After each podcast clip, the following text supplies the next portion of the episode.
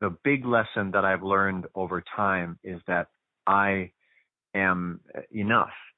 I mean, I'm enough as an actor, and more importantly, I'm enough as a human being. That's Charles Hubbell, and I'm Lee Foster. You're listening to Action, a podcast dedicated to the pursuit of acting excellence. When I first started acting, I was in Minneapolis, and I was taking an acting class. And I asked the teacher one night after class, Who's the most successful actor in the Twin Cities? And she said, Charles Hubbell. Everyone in the Twin Cities knows who Charles Hubbell is. He's had an extensive career, long lasting in many facets of the industry voiceover, theater, commercials, TV, and film. And so that night, I found his email address and I emailed him asking if I could go out to coffee with him, buy him a cup of coffee, and pick his brain. So we did that, and he sat with me for an hour and a half, told me everything I needed to know. It probably saved me six months of time trying to figure it out on my own. I just walked away thinking that guy is a testament to the fact that nice guys finish first. I thought that's the kind of actor that I want to be. And since then, I have helped countless people who are interested in getting into acting, all sorts of things like that. Any advice I can give, I, I take the time and I do it just because uh, he did it for me and I pass it on to other people. So, this conversation I had with him about a year and a half ago, and we just go into great depths on a multitude of different topics on acting. So, I hope you enjoy. So let's start by you telling us how you got into acting in the first place. Absolutely. Um, I got into acting in the first place when um, when my uncle Brad would uh, would plan little vaudeville sketches with me to entertain our family.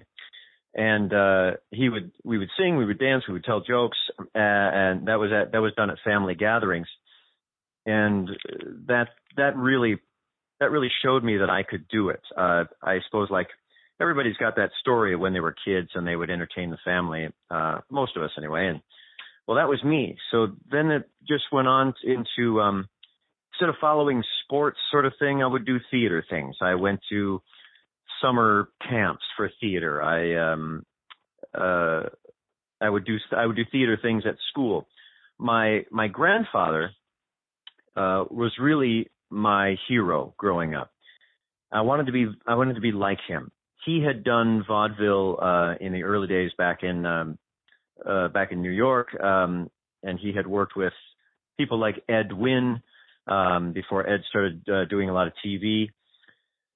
And um, and and then my my grandfather, whose name is Wayne Murphy, uh, started a costume company called Norcostco Costume, and that was uh, mostly here in Minnesota. He did that with some other partners, and uh, they they had a few branches around the country. But he became a costumer uh, as a business to um, to support his family. But he was also an actor, and uh, I, I would see him do that. He was um, he was much better costumer, but he would he was a, an MC and a host and a costume designer and a um, and he would. Uh, he would do costuming for several theaters, including Old Log Theater.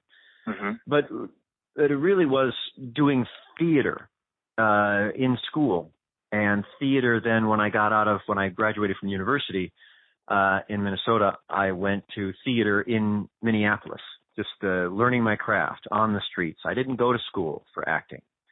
Um, so all my learning about acting happened on gigs, on jobs, uh, on just doing it. I took uh, I took very little classes over the years.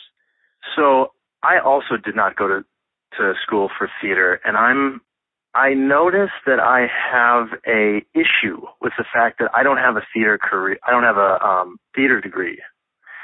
I sort of feel insecure about that. Um, well, I don't really think you should. Uh, I mean, I mean, it's it's it's a theoretical discussion as to whether or not you really need theater to um, to act in film or TV or you know to act at all. Um, and I think I think, and I think we'll we'll bring this up throughout our conversation, um, is that you have to you have to be Lee Foster. I have to be Charles Hubbell. And the way that we the way that we handle ourselves as human beings, as art artistic human beings, that's the best way that we can be. So it's not it can't be, and it, it really shouldn't be, about looking back and regretting some missing piece of our backgrounds uh, mm-hmm. some some misstep, some some misdirection. I I do have a lot of background in theater. I have talked to casting directors in LA and also and producers here in Minneapolis who who respect the theatrical background because what it does is it shows if they can look on your resume and they can see a bunch of theater, it shows that you have done some work. You have shown up uh, you know, each day of the performance, you showed up for rehearsal, you worked on your character specifically. You spent time memorizing lines. You spent time taking direction and you spent time uh, telling a story. And that's, that's all the film people or TV people or commercial people want you to do. So if you, I mean, if you have theater, then uh, then it shows it shows a certain background that okay he can do it. I don't have to explain the basics to him.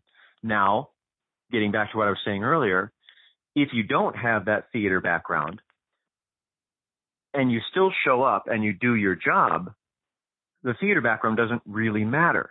The theater education or degree doesn't really matter. Mm-hmm. Because that's, and that's a really difficult thing in our, in our, uh, in our career because, you know, I'll, I'll do a film with a bunch of English guys and they all went through school and I'm the American guy who didn't go to school and we're in the same film. We're attacking things the same way. All in all, nobody's really better than anybody else. And uh, I, I'm not. I, I think in our career, everything it sort of equalizes across mm-hmm. the board. And what mm-hmm. really matters is how you show up on camera. Mm-hmm. So what have you done then about this feeling remiss about your lacking theater? I've been I, I started I quit my job and went into this trying to do it with everything I had about two and a half years ago. And since then I have basically been in class nonstop. And granted that's not um you know, that's not all day, five days a week like um like college. But nonetheless, I mean I've been in class and and it's sort of like the thing where you have the um like the older person who decides to finally go back to college because they never went and they try their ass off because they're older and they're more mature and they they want it they want it so bad. Yeah. and it's sort of easy to like breeze breeze through college i think for people when they're 21 and so um what i've noticed is that um I, I've met a lot of people who do have theater degrees and um, some of them are are extremely motivated, but many of them aren't, and they they didn't really take it that seriously, and they um, yeah, they it it definitely doesn't mean that they're better they're better actors either. I mean, they can be right. if they utilize the time, but I think many of many many people don't, and so I've been um, I've been putting myself essentially through sort of like a, a I don't know. I guess it's my own program that I've come up with, my own curriculum. Um, much of it is, I mean, it's scattered from commercial classes to auditioning for TV classes to voiceover, improv, um, all, all that stuff. So. Yeah. I think it's a great idea. I just think that there are people with healthy careers that have never done theater. And you've got to do what's right for you. I mean, if you feel if you feel a longing and a, a calling, as it were, to go do some theater, uh, you should. Mm-hmm. If you think that that would make you, if you think that would make you happy, if you think that you would, uh, it would make you stretch, if it would challenge you, then then you really should. And and everybody listening, uh, you know, they should too. But there are other people that just don't have that desire, and they will find their own path and their own career never having done theater, they will present to producers uh, their own product. It's more, that's more the LA actor. uh, who doesn't Yeah. see any relevance to theater. Sure. And LA is a place where theater is not taken as seriously as other places. But Chicago, Minneapolis, New York, uh, Boston, I think you'll find that theater is has more respect right. Definitely. than in than in LA. Yeah.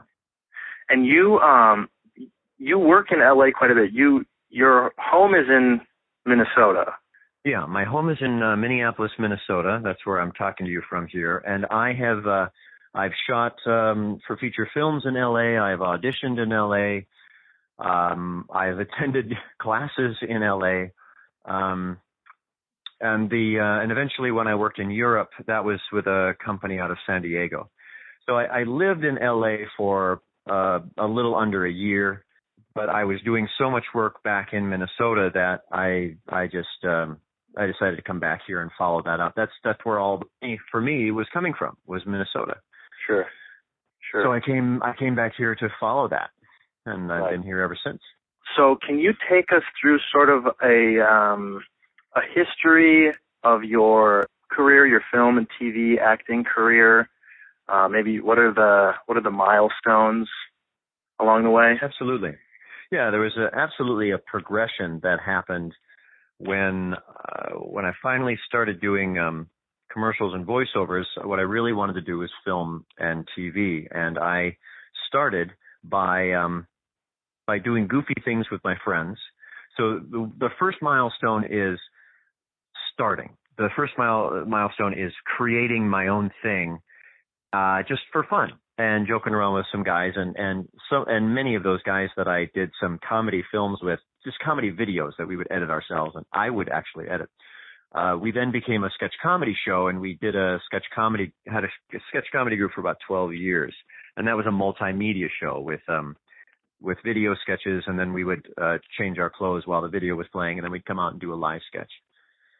And that was very cool. We did that for about 12 years. But during that time, I was also doing uh, student films and uh, other films that weren't student, but they weren't paying.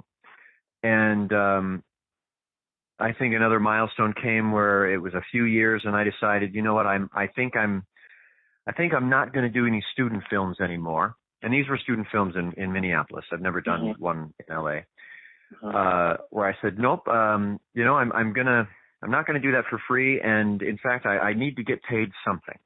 mhm. And I decided to, um, I decided that I would do that.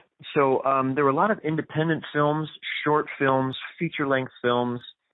Uh, there's films I've been in that have never, uh, never been completed. Uh, producers dumped out on them. Um, and then, uh, and then there was, I think, um, around 2009, 2000, yeah, 2008, 2009, 2010, I got great opportunities, another milestone to, um, to go out to Europe and I shot, uh, a movie called, uh, Walking with the Enemy. And that, uh, that was with a company out of San Diego and that was the biggest movie I'd ever done.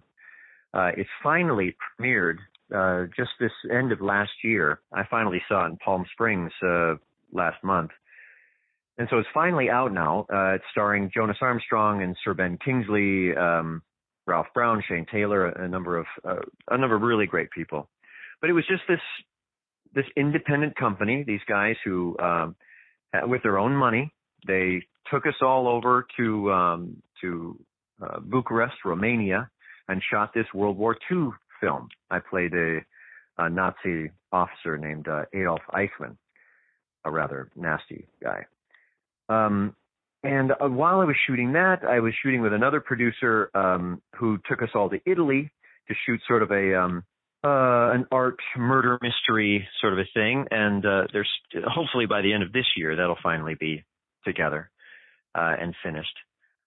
So really, Wow. the progression was going from student films to independent films to always saying yes, always making time, uh, always sacrificing uh, whatever I could just to be in film and, and build that reputation and build that knowledge base and ex- exercise my skills really Sure. and then take the plunge, take the plunge, take the gamble. You know, run out to LA, do an audition, figure that well I'll never see that again and then uh and then I heard from them 7 months later and with a message that said can you be in London in 2 weeks and so I said yes I can so I did um and so now uh now it's creating um now it's trying to create content. It's trying to, I'm trying to be involved in TV pilots. I'm trying to do webisodes. I'm trying to do um more film and uh, hopefully, hopefully, this walking with the enemy will open some doors. Yes, you mean creating, uh, being uh, on the production side of things, or just being a part of things from the from the ground up? I think of being a part of things from the ground up. So there are, are a few properties that I'm working on with some people where I'm a producer and a collaborator of ideas. I'm I'm not a writer. I've found. Mm-hmm and uh, and that's difficult because in in this age as actors we need to be we can't really be actors anymore uh, we have to be content creators and mm-hmm. i have a problem writing um, so i can i'm good at collaborating i can shoot ideas back and forth and of course with my improv background if we start workshopping something i can usually find things to say uh, and and a character arc to follow as we workshop but when it comes to you know that lonely, hard, uh, stressful act, that brave act of sitting down and writing a script, I just can't do. But yeah, as a producer, and then because hopefully I can produce something that I can actually act in and uh, get some money for, and right. then be known for that. Right. So absolutely. So uh, the way I understand it, I seem to understand it, is that um, you sort of learned to act. Be put very plainly uh, you learn to act by just acting, by doing acting from a very young age. It's absolutely true. Just by doing acting and watching others do it. Okay, amazing. That's that's uh I'm more excited to hear the answers to some of the questions I have for you now knowing that. So would you say that you do you believe that you were born naturally talented at acting? Was it just in your blood or or what do you think? Yes, I think that uh, I was born with a predisposition to be uh, a performer, mm-hmm. a performing artist. Absolutely. You're a musician as well, are you not? Absolutely. I spent a number of years as lead singer and keyboard player for a rock band. Uh, we toured around the um, the Upper Midwest. Uh, did that for a number of years. That's um, that's while I was going to college and uh, and coming out of high school. Um, so from, and then after that, then I, so I was in theater, then I got into music, and then I got back into acting again after the music was done. Where I figured, right. yeah, I, because all my um, performances with the bands was all very theatrical. So I, I enjoyed performances like, uh, like, um, like Queen and Peter Gabriel and, and Genesis and yes, all these very theatrical, progressive music sort of, uh, sort of things and really all I wanted to do was um was act. You know, I, I love to sing, but so I got out of that. Uh I did I had a band, we made an album, we toured around, the album didn't sell, nobody picked it up, and so I said, eh, I'll go back to acting. So I did. Right, okay. And um just because we're talking specifically about film um, and TV acting, uh, that's not to say that you are not a very multifaceted actor. You do theater, as we talked about. You're a successful voiceover actor, uh, puppeteer, mm-hmm. I believe. Absolutely. Yeah, I've been doing uh, some puppeteering, and uh, and that's been interesting. We just finished a, a pilot for Adult Swim, Comedy Central's Adult Swim. So we're hoping that they give that the green light, and uh, go. that's called uh, Funporium and I, I have one of the lead puppets on that. All right, I'm going to be on the lookout for that in the coming uh, months and years. Absolutely. Do you think that you could put a finger on one or multiple traits that you have innately that that makes you be a good actor, not just an actor, but a good actor? Um, I think that I will um this may seem kind of woo woo and, and kind of lofty, but I think that I have an emotional sensitivity to the general human condition. And, and I'm mm-hmm. certainly not alone. I'm certainly not alone in having that skill. Mm-hmm. Um, I think that uh, there are other traits that help that. So a sensitivity to the human condition, a sensitivity to to, to the magic of storytelling. I think um, there's some mimicking traits that I have. Mm-hmm. I think mm-hmm. throughout my life, I've I've had a I've had a, a problem, a good thing and a bad thing. I've had a trait of being a sponge. I, I absorb things, start mimicking other people. I, I um, some of my close friends, I would I would begin to talk like them, or I would yes. I would take on some of their gestures, and I would I would claim them as my own. And there were there were moments in my youth where I wasn't really sure what gestures or style of speaking was actually mine. And I, because I was mimicking other people as I went from social group to social group, uh, sure. sometimes mixing and mashing, uh, sometimes a big melting pot. So, so traits like that, seeing, uh, seeing something and being able to let it pass through me and out again and expressing it that way. Um, then the actor, so the actor, the real good actor's job is to take those take those mannerisms that you've learned and absorbed and as a sponge over the years and make them your own, make them your own um, uh, expression so that they are honest, so that it's coming from a place of integrity. Because ultimately, ultimately, I, whoever I am, is more interesting than any trick or character I could impersonate or put on. Right. So if there's if there's a if there's a mannerism or a way of expressing an emotion or a way of speaking, um, I, I guess that that that just has to be turned into more of a of an honest thing. It's got to sure. be me. You know, when I play Adolf Eichmann, that's a real character. It's a real dude, a horrible, horrible monster. So I I I thought there were mannerisms that I used to try to express who I thought he was. Uh, the the the movie didn't really give me a chance to explore, you know, him as a as this multidimensional character. There were only a few scenes that I got, but in those few scenes, I tried to try to figure out what is it that he loved, and could I try to love that just for the moment, uh, and then from there find out who he was. Fortunately, as as actors, we can com- some of us can compartmentalize our feelings mm-hmm. and we can fall in love with what that villain falls in love with, which leads us to what they hate, which leads us to how they act and behave in any situation.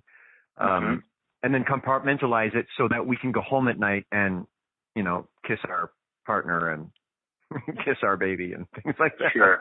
After having, you know, after having spent the last 10 hours murdering someone. Uh, going a little deeper into this, um, I was cast in a SAG indie film um, yeah. here in Chicago, and I am in the process of working on a character, building a character, and I've been sort of obsessed with um, trying to find out how other actors do it. So, so let's say, can you break it down? And I'm sure it's different all the time, but can you break it down into steps that you take from from when you are cast and they hand you a script and you haven't read it to the point where you are to to action. Absolutely. Uh, in fact, uh, there's a movie that I'm doing right now, shooting next week, and um, they suddenly said, oh, "We want you to come over for a rehearsal." And I had only uh, read, I've, I've only had time to read the script, and so then they wanted to do uh, screen tests and they wanted to do um, these rehearsals. So I listened to the director. So I got the script. So step one is I of course read read the script all the way through. And I try to read the script as many times as I can before the before we shoot and then while we're shooting. What I'm looking for is uh, clues to the character. So. I, I go through the script looking for what do other people say about my character. Um, what does the what does the character do that, uh, as I said before, uh, tends to show what they are attracted to? What do they love? What gets them what gets them excited? What what drives them? Uh, what is their passion? And then from there, I can figure out what they might not like, um, who they might not like, what kind of person they might be attracted to or not attracted to. Um, and and you know sometimes if I have to work in a hurry, hmm I employ a trick, and the trick is that I will go through the database as we talked earlier. We talked about the sponge, and I will go through my database database of uh, close friends, famous actors, uh, teachers I admire, personalities I admire, and I will cast the character I've been cast in with one of them. And if I, so if I cast, um, and you know, and sometimes it's this, it's my imagination, so I can do whatever the fuck I want. So if I cast a, a Frankenstein's monster of my my close friend, um, my close friend Peter and uh, Anthony Hopkins and my drama teacher from high school and Ben Kingsley, I sort of yeah, I put that monster together and I walk I walk that person through in my imagination and I workshop the character. What would what would this what would Ben Kingsley do here? What would Mhm. my buddy Peter do here? hmm Uh, and what would uh, what would Anthony Hopkins do here? Some of them are, you know, these these bigger personalities are are easy to pick. We all know them, and and we all have our different degrees of worshiping. But after I watch, let's say I I cast Anthony Hopkins as the character I'm going to play. I watch him go through all of the lines and all the scenes, and and I may change that. I may say, no, it's not him. It's somebody else, and I cast somebody else, and I watch him go through those scenes, and I pick up what works hmm and it's like I workshop I workshop a script in my mind, and then I try to I try to figure out what how true is that for me? Does that fit in my body without doing an impersonation? That's extremely important. This Right. is my half. This is no. I've never heard anybody. Well, there was another buddy of mine who told me he de- he kind of does this too, but this is the way I figure things out. I take what I see in my imagination. I try to uh, have that sit in my body in an honest way, and I, then I try to work through it. Once I get on my feet, I try those things out that I was thinking about, that I saw in my imagination, and they either work or they don't, or I modify them, or I alter, I alter them, and I, every moment in front of the camera or rehearsing is constantly working on it, revising it, getting it down, making sure it's something that I like and feels as real as possible. I'll try to figure out what works for me. There there are you know all all of this to say that um that's how I get going. I mean eventually when it comes down to it it's me in that role. And the big lesson that I've learned over time is that I am enough. I mean I'm enough as an actor and more importantly I'm enough as a human being. hmm And I think I think that actors have to keep on striving after their own ideal humanness because that's Mhm. the only way we can really become good actors. Um, um, oh, this was the point I wanted to make. Be, along with the idea that I am enough. So in that character development, I understand. Okay, you know, I'm enough. So if I just say this line like I would say it, Yeah. uh, there's another component that I rely on. And I, you know, there are tons of people that are more successful than I am, and maybe they have a better way of doing it. But what I've discovered is that there's an audience there that has that constant every second is choosing and deciding things when they watch me. The the the acting experience is a collaborative experience between the actor and the and the one who's viewing the actor. hmm So the viewer will put things on me that I may not be putting out. Sure.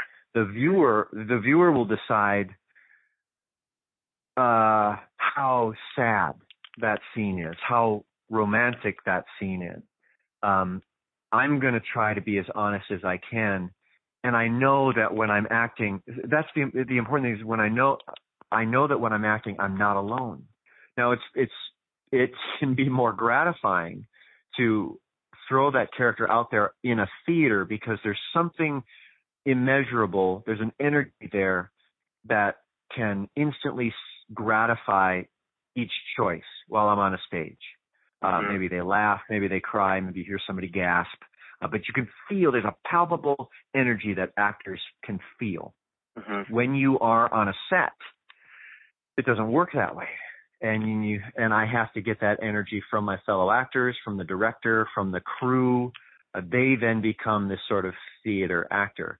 Um, and, and I think for beginning actors, they're gonna, they're, that's the first thing they're gonna go to. So right out of theater, they start doing, they start doing camera work.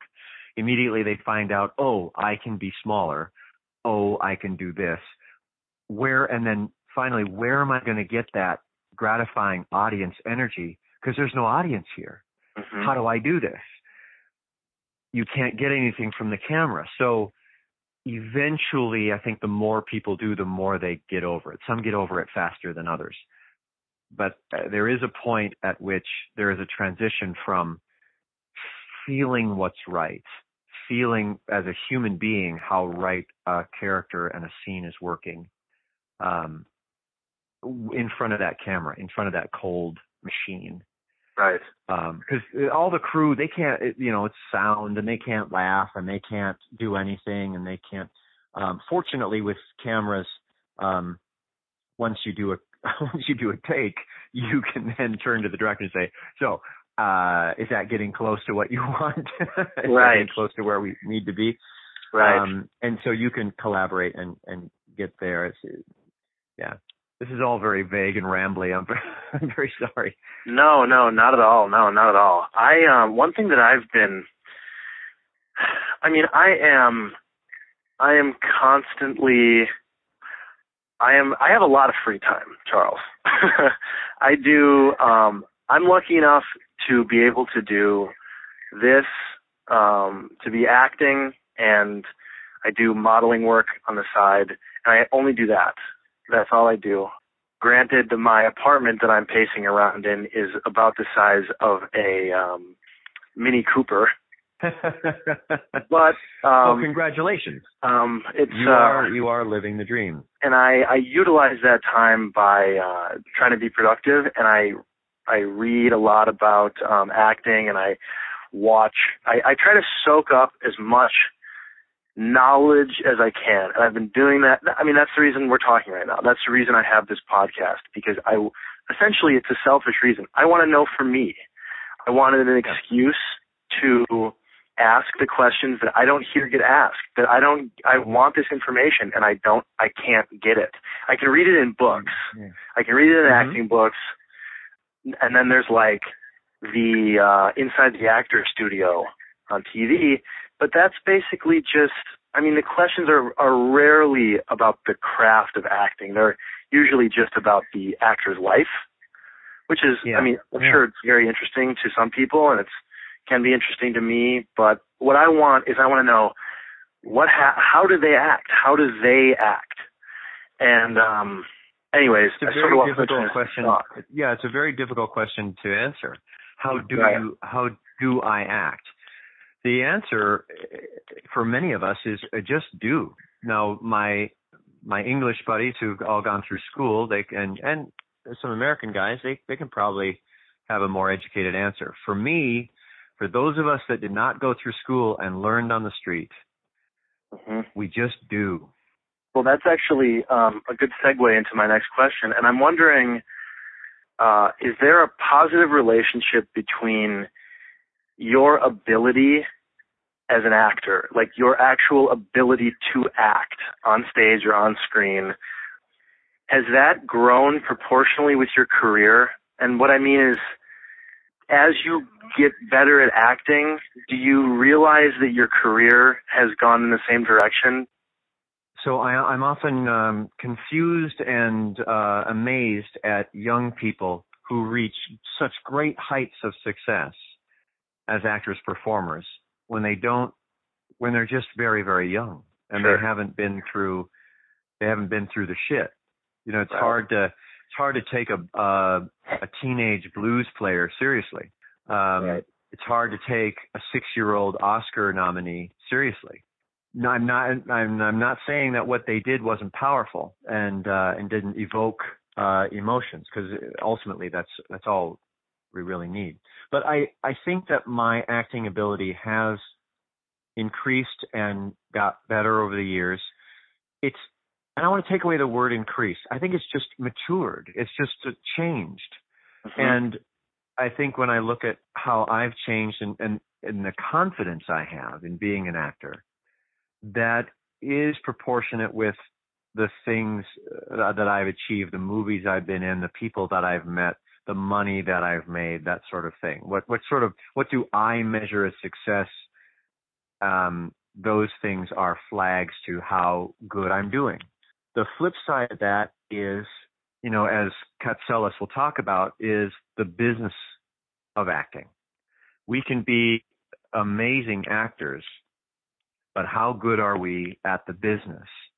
So many good actors are not good at business and reject it entirely because, and it's easy, it's seductive to do that. We don't want to get involved with networking, with promotion, with sure. the business of money. Mm-hmm and all of those things have to be considered if if uh, a success as an actor if you want success as an actor yeah. Um, you know, even I'm just hearing many. I mean, I'm I'm not I'm not a big uh, screen actor as some of these guys are. Um, I've been in the same room with people like that. Uh, but what I'm doing is bread and butter stuff. You know, mm-hmm. I'm successfully working in voiceover and, and industrials and internal corporate videos and hosting live events for hundreds to thousands of people um, and, and earning a living. Yeah. Because I'm because I'm cluing in, being honest.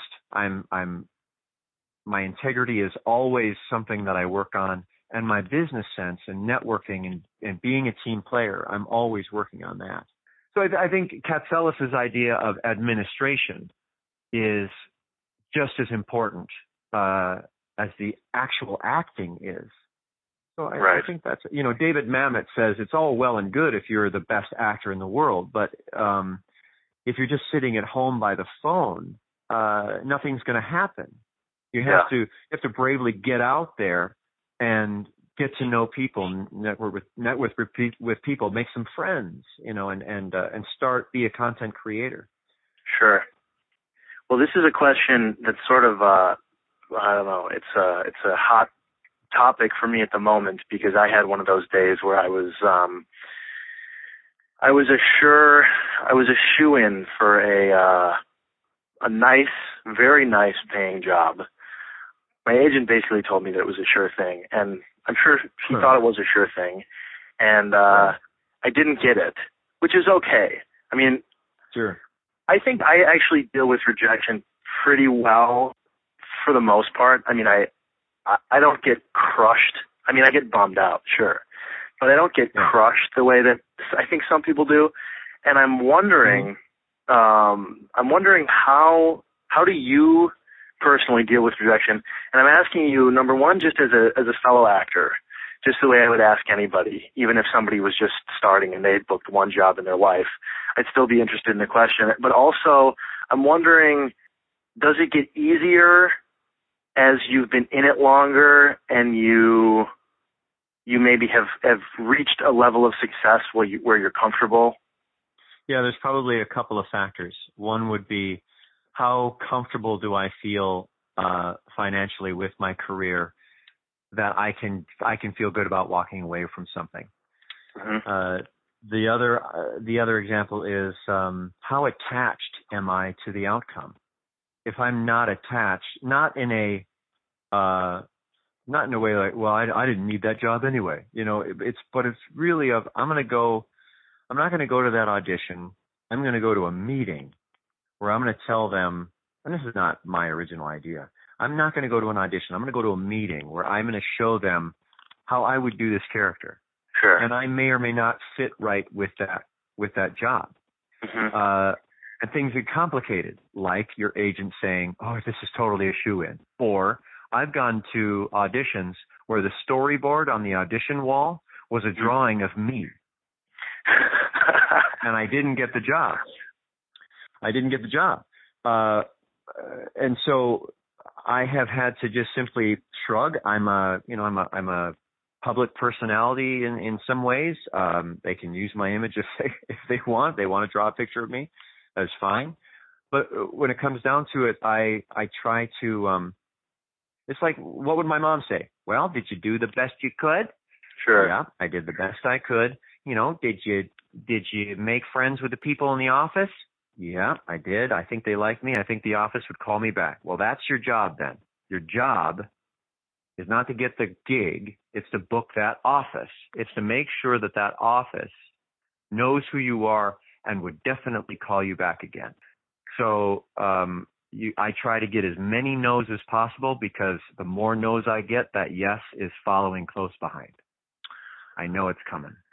Would you say that you do get bothered though by um by by a rejection? I mean, when you does it still hit you?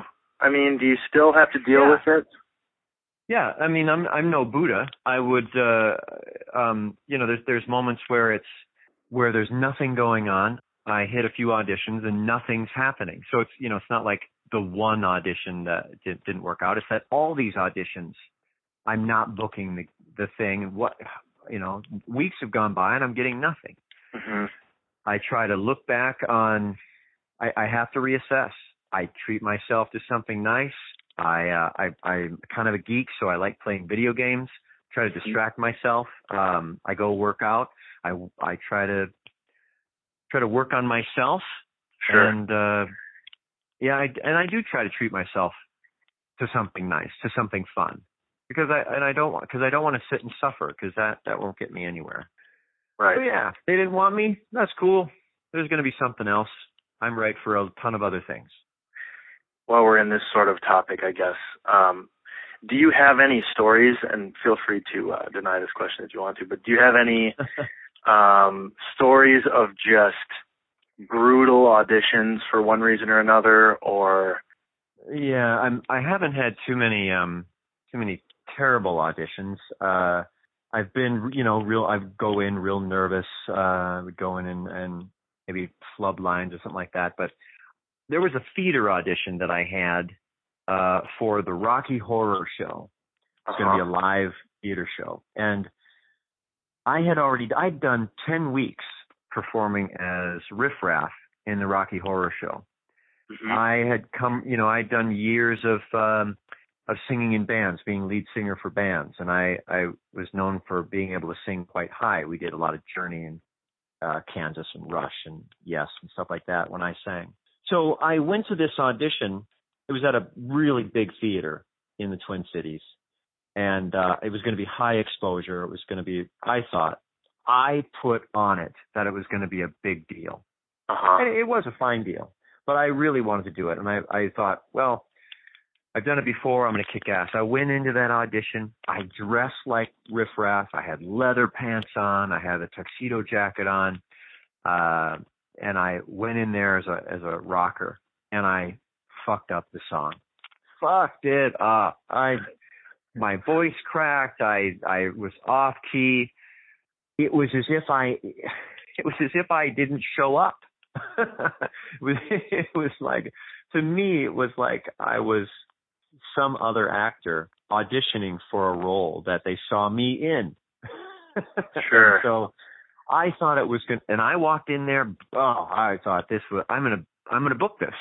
yeah. There's no way they're not gonna hire me. All Yeah. I gotta do is sing um some some bars from that the very last song where he changes into his uh his alien wear and shoots everybody.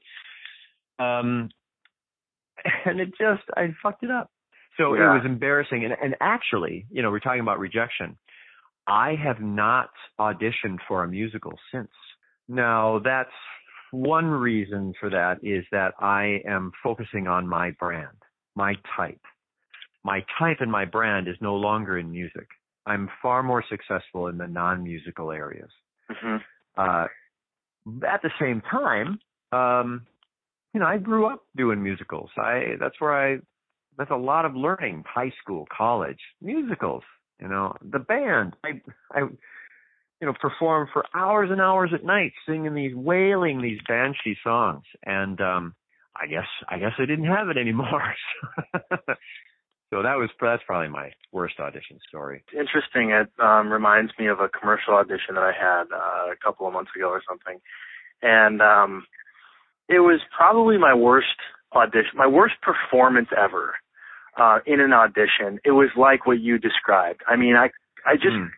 I basically just didn't do anything right. I didn't do anything that I wanted to do. Nothing happened the way I wanted to.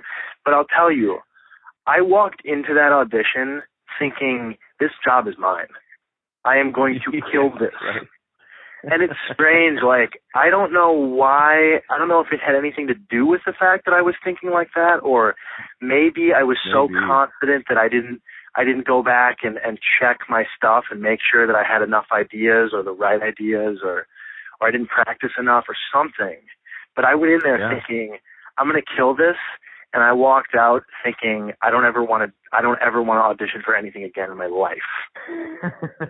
And that lasted for about seven minutes, and then I was, had a coffee Yeah. and I called my mom, and I was all right.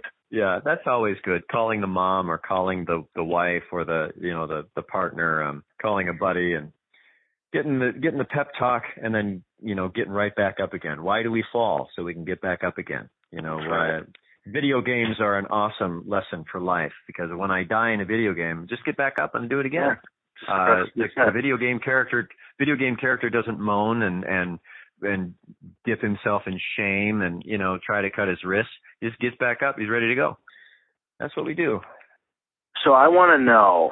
This is sort of a cliche question and probably pretty hard to answer, but I'm gonna I'm gonna put you through it anyway. And that is, if you could, what do you think the most, the single best piece of advice that you could give to somebody who is just starting out and they are they are sure that they want to make a career as an actor, a lifelong career. It's what they want to do. What would you tell them? What is the biggest piece of advice that will get them the furthest? Um, always say yes. Be open to every possibility and audition for as much as you possibly can. Uh, get that job that will enable you to uh, eat and pay your rent uh, and your car insurance and work for free, um, especially while you're young. Uh, do those overnights, do those, uh, you know, do those things where you're on set for 15 hours. Say yes. Right. If you don't have the experience, do a lot of student film. Try to attend some classes, uh, but you have to you have to do. I admire you, Lee, because I've you've always talked about how much you read, and I'm I'm anxious to listen to your podcast because of all the um, the vast knowledge that you've acquired by doing an amazing amount of reading. I've never I've read a few pages of Stanislavski. I, I've never read through it. I um I basically know the the uh, the dummies version of uh, Stanislavski. Um, the advice that I would have would be just get out there and do it. Uh, work with directors, the ba- the good ones and the bad ones. Just Mhm. work through it and then move on to the next project, hmm and that'll that'll learn your craft. Just do as much as you possibly can. Yeah, I agree with that. Just do as much And you- as you can. You know what? I um I I don't think that I think that reading about acting is probably the worst possible way to act. Um I read about it because I'm interested in it and because it does help. I definitely have gotten better. I mean, um, I've I've gotten better based on principles that I've learned that I've read about and then really thought about. But um, I'm sure that acting trumps reading about acting any day of the week, and I'm trying to do as much acting as I can. That's why I want to get into theater and and and uh, continue with the uh, doing as much film as I can book and all that. So yeah. I mean, we, we we should endeavor to we should endeavor to continue to learn always. Mhm. Oh We yeah. should always be learning, and if we're not doing, we should be reading. Mhm. um, and and and and vice versa. We should we should be doing all of those things. Doctors continue to read articles. They continue to people continue to go to workshops and classes in their own professions, learning to be better at what they do. And we should be reading uh, method books. We should be reading interviews. We should be reading biographies, uh, and and just just sort of exposing ourselves to things, not trying to take them on or memorize them, but but it's it's like reading some sort of um you know Buddhist scriptures. It, you you read it and you just sort of expose yourself to it. Sure. Uh, and you don't Sure. try to to um, you know instill it or memorize it or make it uh, something make it rote. You just uh, yeah you just sort of absorb it and then you sort of let it go and see how it fits hmm with your life. So, you know, Ben, ben Kingsley talks about his extensive science background, and he approaches his acting like a science. So he has uh, he uses scientific method for himself to figure out what he's going to do and how he's going to approach a character. Um, I find that fascinating, and and to get to that point, I think includes a lot of reading. It includes a lot of very specific questions. If that if if that is your path, um, there are other you know there are actors who like Martin Short. It's is famously known for working through everything he's going to do in the scene as a choreography. He he makes sure he knows exactly what he's going to do every minute on that camera. And you know there may be some flexibility because he's he's a human being and he he's open to certain things to be spontaneous. And then there are other people uh, who get in front of the camera and it's it is spontaneous and maybe um, maybe they figure it out once they get there. Now it's important that we do the same things on each take so that you can finish the damn job. Sure. So you don't want to do completely different things every take. So you do want to do something uniform. But the, for me, um, I there may be subtle differences between each take, especially after I collaborate with a director or director of photography, and I, I change a little bit here and there. Maybe I do plan how I'm going to make a scene, but you know what? At the end of the day, Oscar winners know it. Everybody knows it. The editor is the one that makes our performance. Mhm. Um, we can Mhm. be as awesome as, and you need to be a great actor to be on on camera. But the editor is going to finally make how we all watch you. Sure. So that's that's another bit of that collaboration that um, that I was talking about earlier. The thing that um, pointing to what Bill Paxton calls uh, building the barn. Acting is a craft. Acting is a community craft, and uh, there are a lot of people in it. I may I may bring uh, a lot of skills and talents to, to perform that character, but there's a lot of other things going on that ultimately make that character what it is. Now this is um this is a question, and I probably think about this question. Uh, I probably ponder this more time than I do any other question or any other topic um, about acting, and that is because I have I have heard drastically opposing opinions on this topic, or at least the way that I understood them, and maybe I understood them the way that they weren't meant to be understood, but Hmm. is is the best that you can that you can possibly do a performance when you're when you're on screen the way that the person would do it in life. Is that the Yeah. is that the definition of the best possible thing to do it the exact way that that person or a person or you or your character would actually do it in life? Or is there more? Do you have to add more? Is it different than life First of all, it is different in life, but the answer to your question is varying degrees. And uh, I think it's in varying degrees because there are different uh, scripts, different stories, different genres, different things, you know, that we do. When we're acting in a porno, we're going to have sex completely different than normal people uh-huh because it we're because in a uh, we're telling a story on there. I've never done porno. This is just what I'm I'm I believe. If we're doing if if um if I'm doing Ace Ventura, it's going to be very different than doing The Shining or Taxi Driver or Tinker Tailor Soldier Spy. Right. Completely different. So um I think if you're doing Tinker Tailor Soldier Spy, you're going to be more real uh-huh if you're doing if you're doing um Bourne identity uh ace ventura you know it, it's going to be it's going to be different you know meet the fockers it's going to be a little different there's no way to there's no way to answer that uh, that question concretely. No, that makes sense.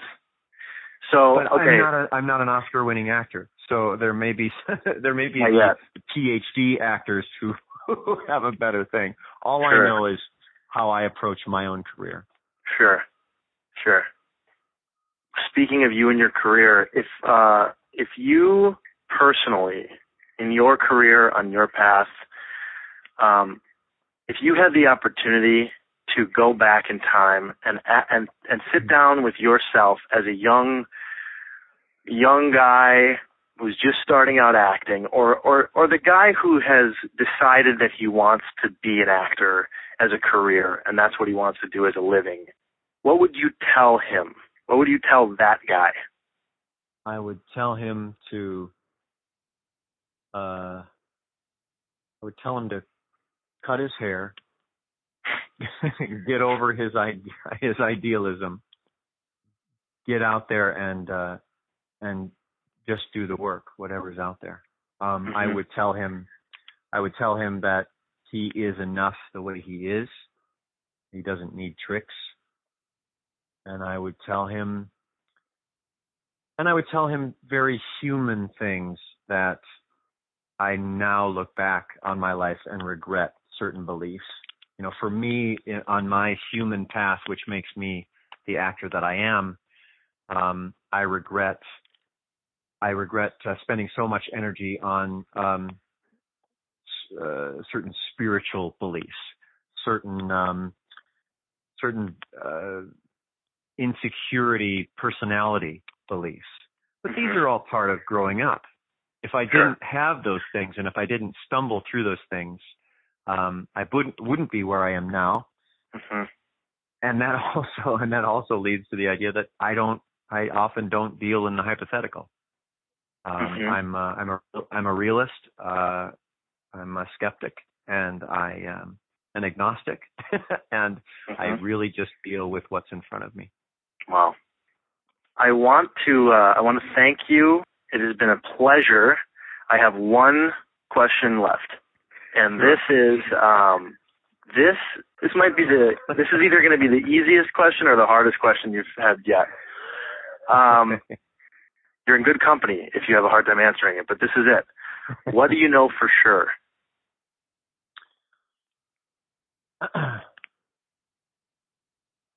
Nothing. What I know for sure is that God in the spiritual world cannot be measured and cannot be known. What I know for sure is that there's no magic. It's just us. And what I know for sure is that the most amazing, beautiful, uh, cathartic, sublime art that we can create comes from the very raw humanness in all of us. Other than that, I don't know shit. Charles Hubbell will be in Frankie and Johnny at the Theater Garage in Minneapolis starting November 4th. I highly recommend you go see him. If you enjoy this podcast and it's beneficial for you and you'd like me to keep doing these and releasing them for free, uh, do me a favor. Please go to audibletrial.com slash action podcast and sign up for a free 30-day trial. Make sure you do it on your laptop. It won't work on your phone you'll get a free audiobook download just for signing up. A couple of titles I recommend are Ron Marasco's Notes to an Actor and Uta Hagen's Respect for Acting. Those were two books that have been extremely beneficial for me in my career. Uh, I get a small kickback, and it's going to be just enough for me to continue to do these uh, podcasts and release them for free. I'm Lee Foster, and thanks everyone for listening.